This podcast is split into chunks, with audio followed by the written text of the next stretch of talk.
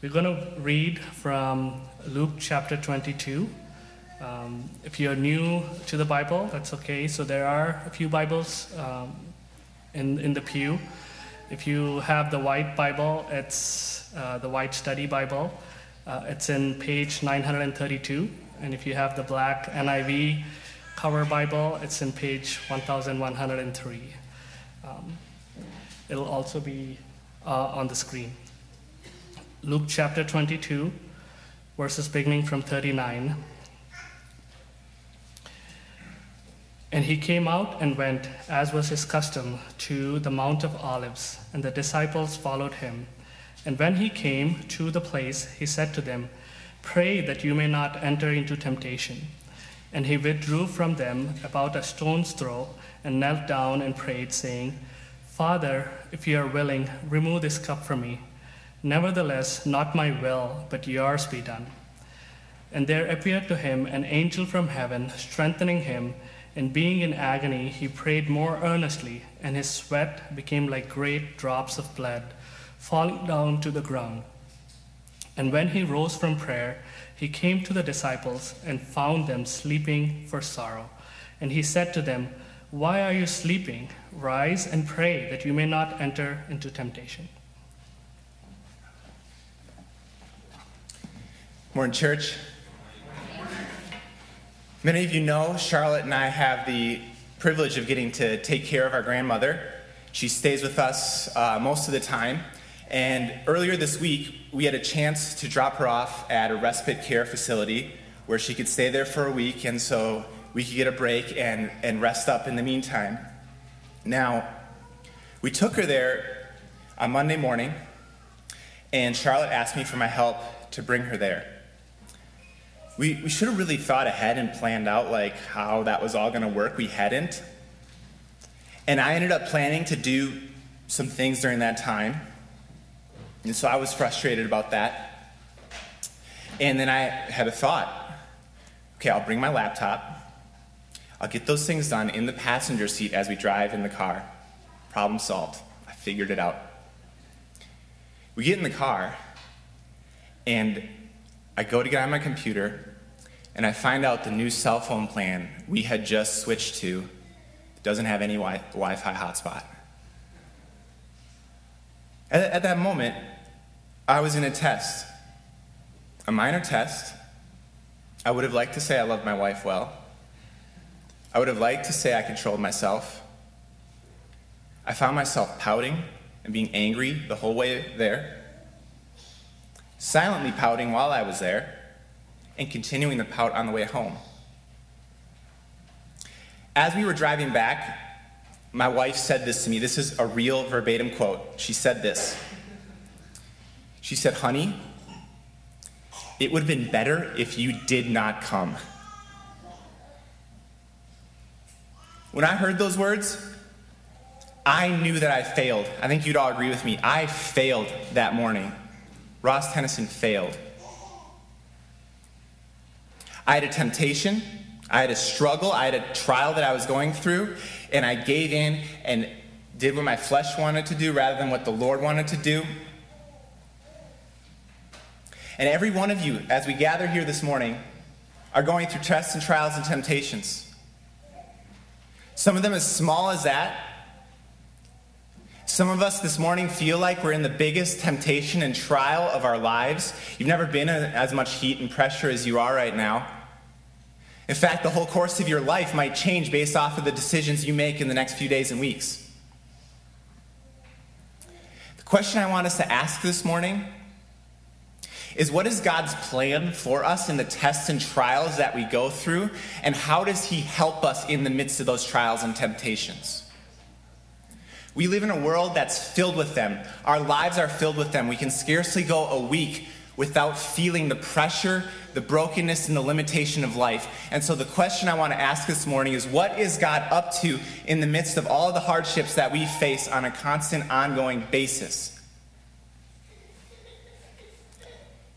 And to do that, we're going to look at the Lord Jesus.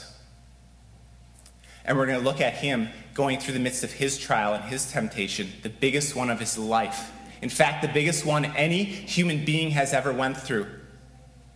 Any temptation, any trial any of us has gone through is far less than the one Jesus is going through in the passage that we're going to read this morning. So let's take a look at what our Lord Jesus does when the pressure is on. When more than ever there's weight on his shoulders, then more than ever a human being would be prone to break and to give in.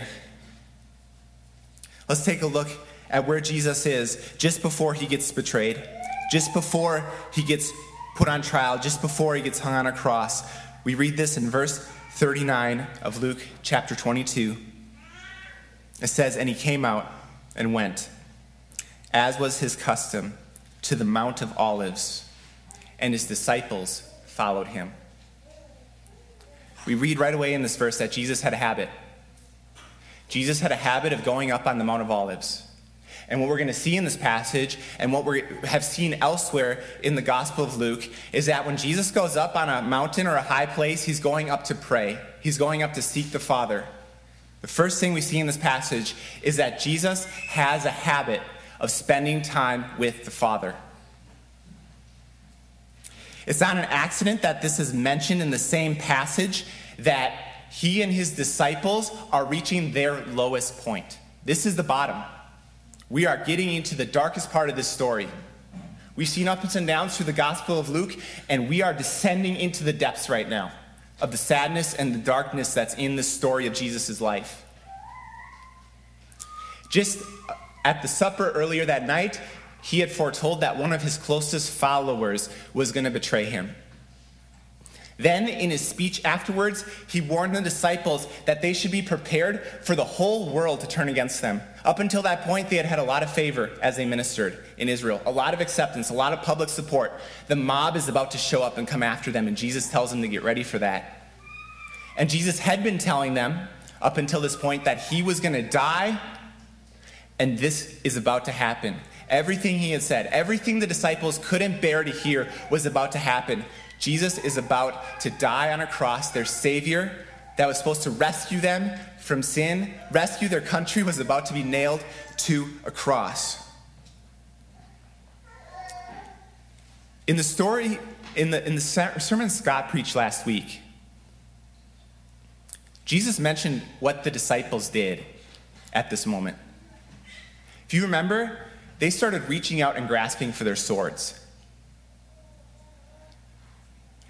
At their moment of trial and temptation, they reach out for a weapon to defend themselves. And Jesus rebukes them. He says, That's not what I want you to do right now. And right in this story, we see Jesus have the opposite response. When his disciples reach out for their swords, Jesus reaches out for his Father. When we go through our hardest moments, what we reach out for shows what we're truly trusting in. If you want to wonder who you really are, if you want to wonder what is it your heart really trusts in, watch where you go when things get difficult. That reveals what's really in our hearts, what really our faith and our hope is in.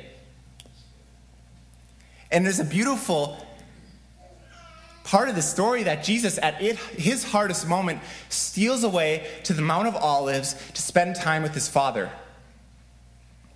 And my hope for myself and for everyone listening here this morning is that in our hardest moments, we would go to the Father as well. Not to the booze bottle, not to Netflix, not to an unhealthy relationship, not to all the other things that we tend to go to our, in our hard moments, but in our hard moments, we would go to the Father.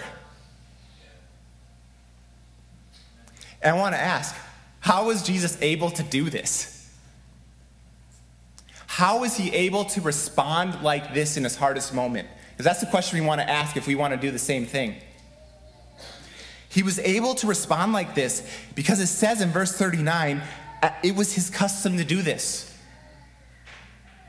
The only way any of us will ever spend time with God at our hardest moments is if we're already in a habit of spending time with Him regularly. You don't suddenly become holy when the hardship comes upon you. It's those who spend time with God regularly who spend time with Him when things get hard. This is just an invitation from Jesus this morning to follow his example. and to daily spend time with the Father. So that when we have our moments of testing, we go right to Him and we do what Jesus did. And we spend our times of communion with God when life is miserable, when life is hard, and we wonder if we're going to fall. Verse 40 describes more of what Jesus did, and we can learn some more about prayer from verse 40. And went and when he came to the place, he said to them, "Pray that you may not enter into temptation." So Luke says he arrives at the place. The place. He doesn't tell us what place, he just says the place. We know from the other Gospels that this place is the Garden of Gethsemane. But apparently, Luke doesn't feel like he has to mention that. Apparently, his original audience would have been so familiar with the prayer life of Jesus that they would have heard the place and known, oh, yeah, he's talking about that, that place that Jesus always used to go to to pray. I think it's a good reminder to us that having a regular place to seek the Father helps us seek the Father right? We're, we're, creatures of habits. We build habits, we form routines, and having a plan, having a regular place where we seek the Father helps us seek the Father. Whether that's a bedroom or a walking route or a particular chair, a particular time of day, Jesus models for us that having regular space, regular time, regular routine of seeking the Father helps us seek the Father. If you're already in that habit, already in that groove, when the trial and test comes, you'll find yourself doing what you're used to doing. I also love this prayer that he tells them to pray Pray that you may not enter into temptation. I think a lot of our prayer lives are hindered by insecurity about our prayers. My prayers aren't theological enough. I don't think God likes my prayers. I don't think my prayers are educated enough or sophisticated enough or emotional enough or whatever you name it. I'm not good enough at praying, and that hinders our prayer life with God and it hinders our prayer life with our brothers and sisters. And if you notice the prayer Jesus commands his disciples to pray, it's a simple prayer. We have a Father who loves simple prayer. You don't need to impress him with your prayers. You just need to pray honestly and simply what's on your heart. Don't be intimidated. Don't be intimidated. If you want to follow Jesus and how to have an amazing prayer life, have a place you go and pray a simple prayer. That's all you got to do, and you will meet with the Father. Isn't that good news? It's really good news. You don't have to be extra special. You don't have to be extra gifted. You just have to be a needy person who wants to spend time with the Father. That's what Jesus is inviting us into this morning. So let's take a look at the prayer that Jesus taught them to pray. He said, Pray that you may not enter into temptation. What's temptation? Temptation comes from the same Greek word as test. Test and temptation are similar ideas. And a temptation is when some kind of hardship or pressure comes upon you that allures you away from God to find refuge or comfort in something else besides God. A temptation was when pressure comes upon you that allures you to find comfort in something besides God. So this happens to Jesus. He doesn't go away from God, but he feels temptation earlier on in Luke chapter 4. Do you remember? Satan shows up to him in the wilderness. He hadn't eaten in 40 days, he's alone. Jesus is vulnerable, Jesus is weak. Jesus is looking for a refuge and for help at this point. He, he's a human being, experienced human weakness, and he's as hungry as any of us would be after 40 days of eating no food. Satan shows up to him and tempts him first with food. He says, Command these rocks to become bread. What he's saying to Jesus is, Jesus, take refuge in food. Jesus, don't, you don't need your father. Take refuge in food. And then when that doesn't work, Satan says to him, If you bow down and worship me, I'll give you all the kingdoms of this world. He says, Jesus, find refuge in ruling over these kingdoms. Don't find refuge in your father, find refuge in ruling over these kingdoms. You see, what temptation is, is the pressures of life and of our flesh alluring us to find refuge in something other than God. And we all have this. All of us are every day clinging on to things and feeling tempted to find comfort in something besides communion with our God. And at the end of this story, in Luke chapter 4, Satan says that he is going to return at an opportune time. He's going to return at an opportune time. And between Luke 4 and between this moment, Satan largely is defeated in the story. He's largely overcome by the ministry of the disciples and by the Lord. And then he comes back right now at their lowest point and strikes. Satan knows when to strike. He knows when to strike at Jesus, he knows when to strike at the disciples, and he knows when to strike at you and me.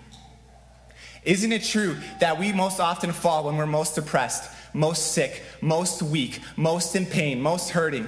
It's not on our best days when we fall, is it? It's on our worst days when we fall. Satan knows when to strike us. Satan waited, he bided his time until he came after Jesus and the disciples. That's why Jesus is saying to his disciples at this moment pray, pray that you not enter into temptation. We get to follow Jesus now as he does battle with his own temptation, as he goes up on the mountain, as he faces the influence of Satan. We know that he prays, and now we get to look in and see what he prays. We get to watch now and watch and listen to what our Lord Jesus prays when he goes to pray against temptation, when he goes to pray against the influence of Satan. So let's take a look and see what our, how our Lord Jesus prays at his lowest moment, at his moment of temptation, at his moment of pressure. It says in verse 41 that he withdrew from them about a stone's throw and he knelt down and prayed. So Jesus is with his disciples and he goes away from his disciples and he kneels down and prays. What an example, church, that every single one of us needs time alone with the Father. Jesus needed time alone with the Father.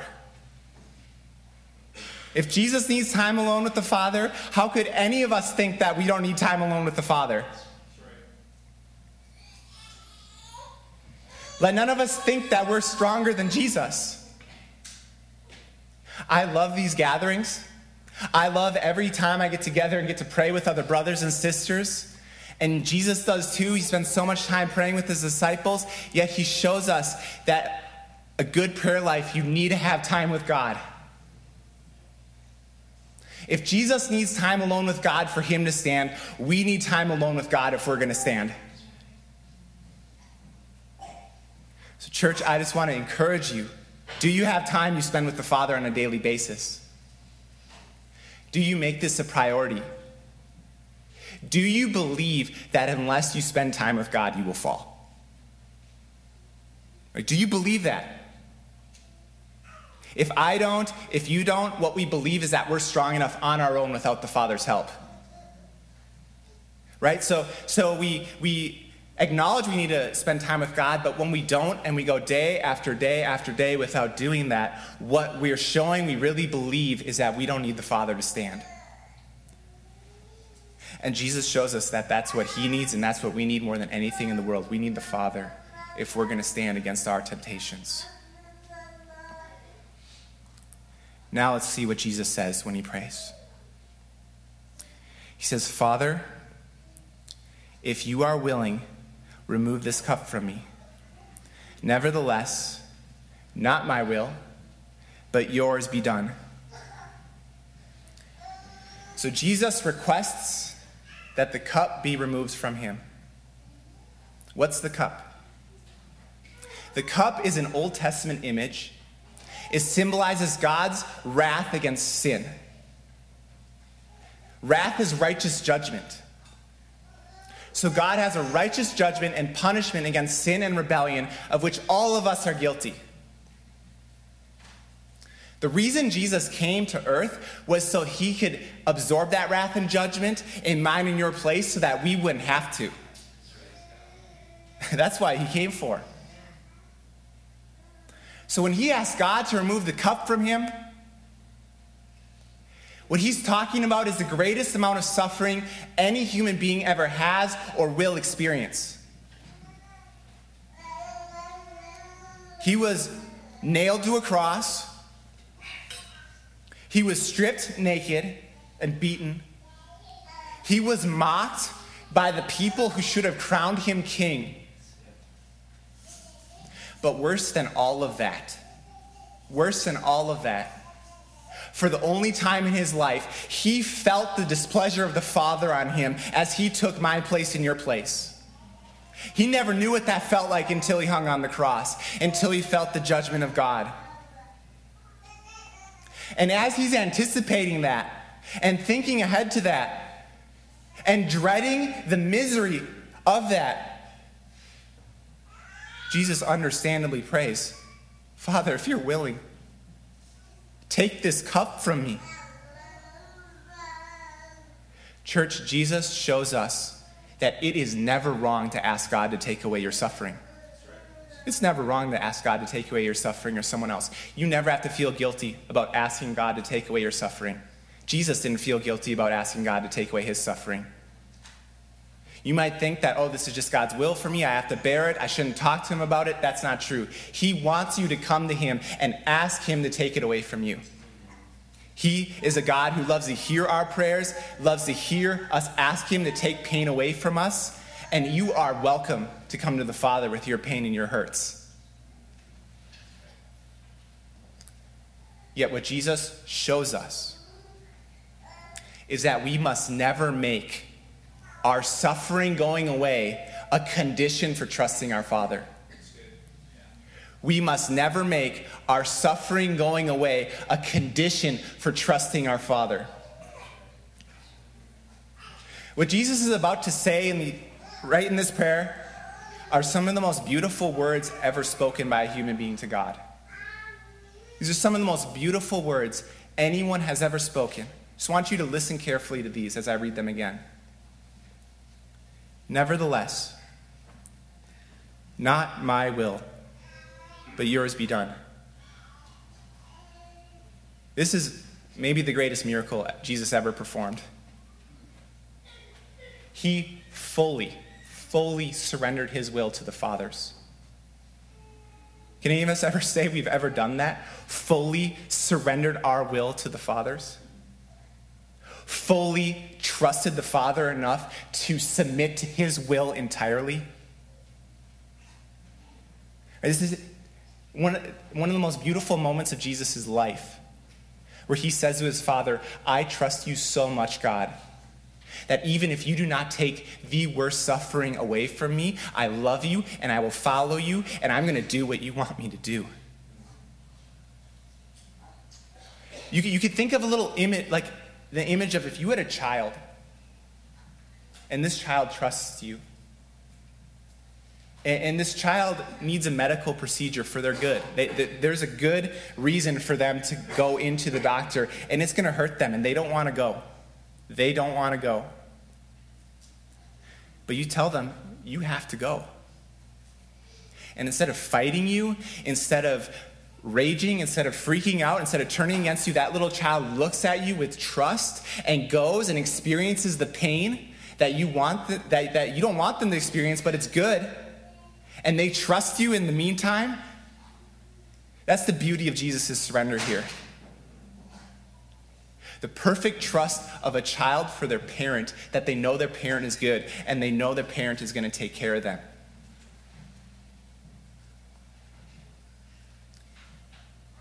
If you compare Jesus to each one of us, if you compare Jesus to our first ancestor, Adam, we see that this is the complete opposite of the beginning of the story. Adam was in the garden, our first parent, our first ancestor. God gave him a command. Adam didn't trust the Father. He said, God, my will, not yours be done. And he ate the fruit, and sin and suffering and death has been the reality for every one of us ever since. And since we are born, we're like him. We say, God, my will, not your will, be done. And here we see the first human being ever who reverses that statement. the first human being ever who passes every test. Jesus in the Garden of Gethsemane, uh, before his Father, fully surrendering to him and fully submitting to him. This is a reminder to us that the first step of following Jesus is never cleaning ourselves up, passing the test, and getting God's approval. That's never the first step of following Jesus. The first step of following Jesus is trusting that He succeeded in your place so that even though you have failed, you're fully forgiven and accepted by the Father. Man, what we have here is the example of someone who succeeded in our place so that even when we fall short, we can be fully accepted right now, whoever you are, whatever you've done, wherever you've come from. Because he said these words, anyone can be accepted by the Father. Anyone, even the vilest sinner, can be accepted by the Father. And my invitation to anyone listening this morning is that if you have never surrendered fully to God and trusted Him to rescue you from your sins and your disobedience, that you would come to Him this morning. Please do not leave here this morning without coming to Jesus and letting Him succeed in your place. Take the burden off your shoulders, let Him carry it for you. Please talk to me, talk to any of us pastors we would love to see you come to trust in this Jesus who fully surrendered himself to the Father and paid the price that you and I never could.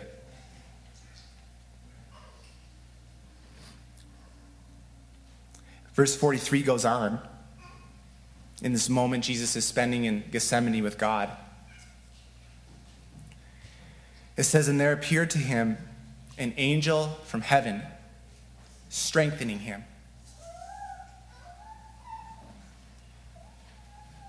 What this verse shows is that when you continue to trust God, even when He doesn't take the suffering away, is that He'll always bring you through the suffering. Jesus trusted God. God decided not to take the cup away. He decided not to take the suffering away. But what he did do was send an angel to strengthen Jesus. God may not answer all your prayers the way you want Him to, but He will give you everything you need to keep following Him in any situation. As a follower of Jesus, you will never find yourself without what you need to follow Jesus. He will send even angels to help you if necessary. What God requires from you, He always provides. Always provides. He provided it for Jesus at this moment, and He provides it for us as well. Everything you need. He loves to give it to you if you'll surrender to Him also and trust Him. And then verse 44 says, And being in agony, he prayed more earnestly. And his sweat became like great drops of blood falling down to the ground. If you have this view of Jesus as a superhuman, who doesn't feel stress, never felt anxiety, never felt pain, never felt sorrow, this verse would encourage all of us to leave that view behind us. Jesus was a real human being, as real as you or I, and he felt real stress, real anguish, real misery. He was in anguish as he was praying, and he was praying in such anguish, thinking of what was coming, that he started sweating profusely. So profusely that it looked like drops of blood were falling off of his skin. Jesus was a full human being like you or I. He knows what we're going through, he knows the tests we're going through, and he shows us the right response when you're in agony. Where should you go, church, when God answers no? Where should you go when the Father says no to a prayer request you earnestly asked of Him? Jesus, Jesus shows us the place you should go is right to the Father. God wants you to come to Him with your agony. God wants you to come to Him with your misery. God wants Him to come to you in your low, come to Him in your low moments. Whether God answers yes or no to a prayer, it's always an invitation to come closer to the Father. Whether he answers yes or no to a prayer, it's always an invitation for you to come closer to the Father. Whenever He says no to something you pray, it's never a rejection towards you. It's an invitation for you to come to Him with your emotions, your sadness, and your sorrow and express yourself to Him. He can take it. He can take it. Never fall into the lie and the temptation that God doesn't want your emotions, that God doesn't want to hear when you're disappointed, that God doesn't want to hear when you're sad. He does. Jesus spent the whole evening expressing his broken heart to his God. And God wants to hear from you when your heart's broken. God doesn't want to keep you to keep those things to yourself. He invites you to come and express yourself to him freely. If you read the Psalms, it's full of people expressing real and raw emotions to God. He loves to hear from you. Sometimes, when God says no, maybe the reason is so that you would seek Him and get more of Him than you've ever had before. Have You ever thought about that?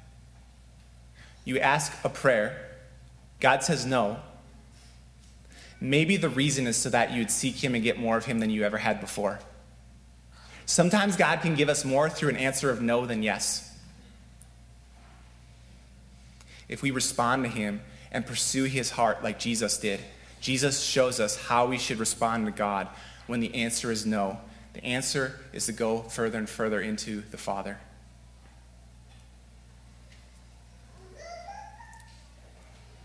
Jesus next turns to look for his companions. You'd understand, right, in this moment before your death, before the misery that Jesus is about to go through, why he might look for his companions, why he might look for help and comfort. Let's see what he finds. And when he rose from prayer, he came to the disciples and found them sleeping for sorrow. So the disciples are fast asleep. Jesus finds his disciples relatively indifferent and disengaged from his suffering.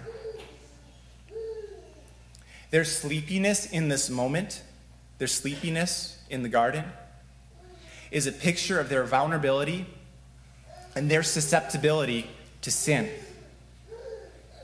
Kind of sounds like us, doesn't it?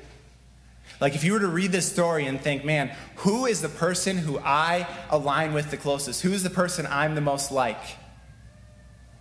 The answer would be the disciples. Their sleepiness is a picture of our vulnerability and our weakness towards sin. Jesus had just warned them a few passages earlier, a few weeks ago, Sam preached this message stay awake at all times. What Jesus meant by that is not that you can never sleep, but that you should always be vigilant in the spiritual world. You should always be vigilant about your own heart. You should always be vigilant about your own sin. And these disciples were being anything but vigilant. They were sleeping for sorrow. The heaviness of the situation sapped all of their strength. I bet some of you know what this feels like. I know what this feels like. When you're depressed, when you're sad, when you're sorrowful, your strength levels diminish and they're at their lowest. Right? Jesus knows what this feels like when you're weak and you have the least amount of energy to seek God. These can be the moments that it's hardest not to give in to temptation. The word Jesus would have for us for those of you who are struggling with depression, those of you who are struggling with lingering sorrow and weakness, is don't stop praying. Don't stop praying. Jesus never says it's wrong to be depressed. Jesus never says it's wrong to be sorrowful. When he comes to the disciples and finds them sleeping, what he's going to say to them is keep praying. Keep praying. If you don't have the words to speak, if you feel like you're too tired to come up with words to express to your God, use the words Jesus uses in this passage. Use the words from the Lord's Prayer. The Lord loves simple prayer. If you don't have enough energy to come up with a prayer to pray to God, just read the scriptures to Him. Just don't stop praying. when it's hardest to pray is often when we need to pray the most. I'm going to repeat that. When it's hardest to pray is often when we need to pray the most.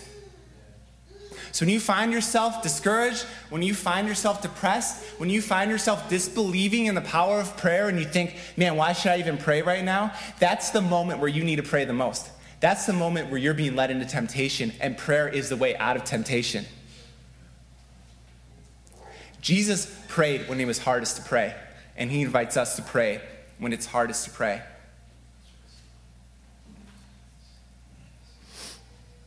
And then in verse 46, and Jesus says, it says, and he said to them, Why are you sleeping? Rise and pray that you may not enter into temptation. So Jesus ends with the exact same statement he began with Pray that you may not enter into temptation. So, what we should do right now is start to examine our own hearts and think of in what ways we're being led into temptation. Do you find yourself spiritually sleepy this morning? Do you find yourself struggling with a particular trial, pain, hardship, or set of circumstances that's making it difficult to trust God? Do you find yourself entering into temptation? That is, taking hold of other substitutes for trusting God, like consuming entertainment excessively, or alcohol excessively, or lust, or throwing yourself into a distraction like work or a relationship? Do you find yourself, intentionally or not, avoiding time being with the Father? When the pressure of life is on, our flesh, our, our tendency is to flee to something, right? You flee to something when you feel pressure, when you feel danger, when you feel hardship.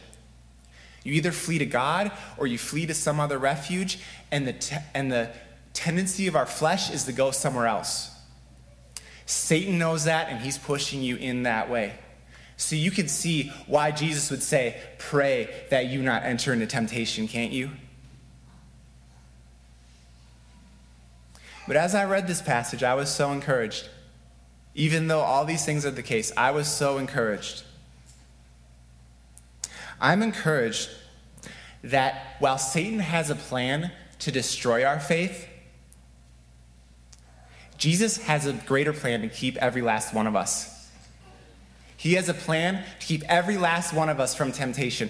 When Jesus was facing temptation in the garden, when he overcame it, when he didn't give into it, he wasn't just succeeding in our place and then not worrying about us having to deal with it on our own.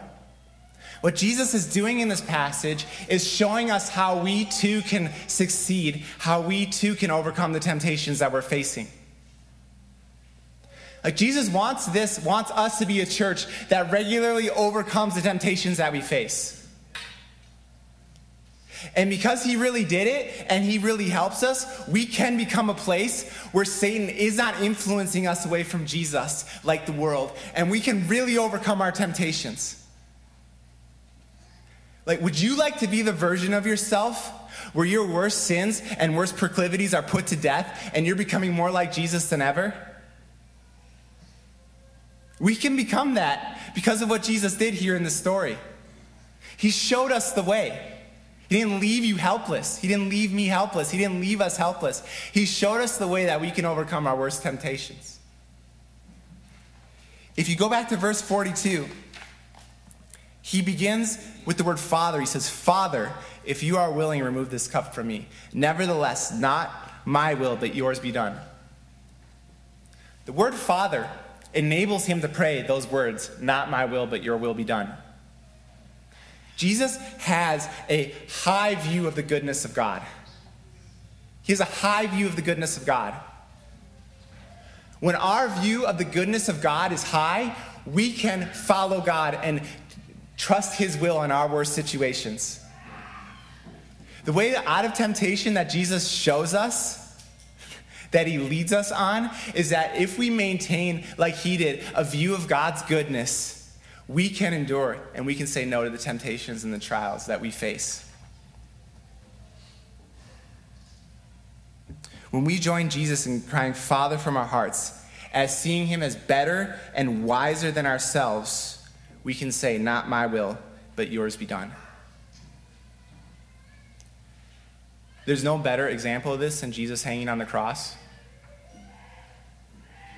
That would have been the darkest moment any human being has ever faced Jesus hanging on the cross. And while he's hanging on the cross, he keeps calling God Father. Have you ever noticed that? As his Father put his wrath upon him, and Jesus is dying for you and me, Jesus doesn't stop calling God Father. Later in the gospel of this gospel of Luke, two times Jesus calls God Father from the cross. And right now, Jesus couldn't be in a better place. He's risen from the dead. There's worshipers from all over the world who are praising his name. He's coming back soon to inherit the world and be the king of all of it. He's able to receive all that good from his father because he kept seeing him as father when things were hard. And that's what he's showing us. That's what he's encouraging us to do this morning. So, how will we become a church that experiences more of God's presence than ever? Loves one another, loves our neighbor, sees the gospel spreading into the neighborhoods around us? Right? We keep living like Jesus did, saying, Not my will, but yours be done. Please pray with me.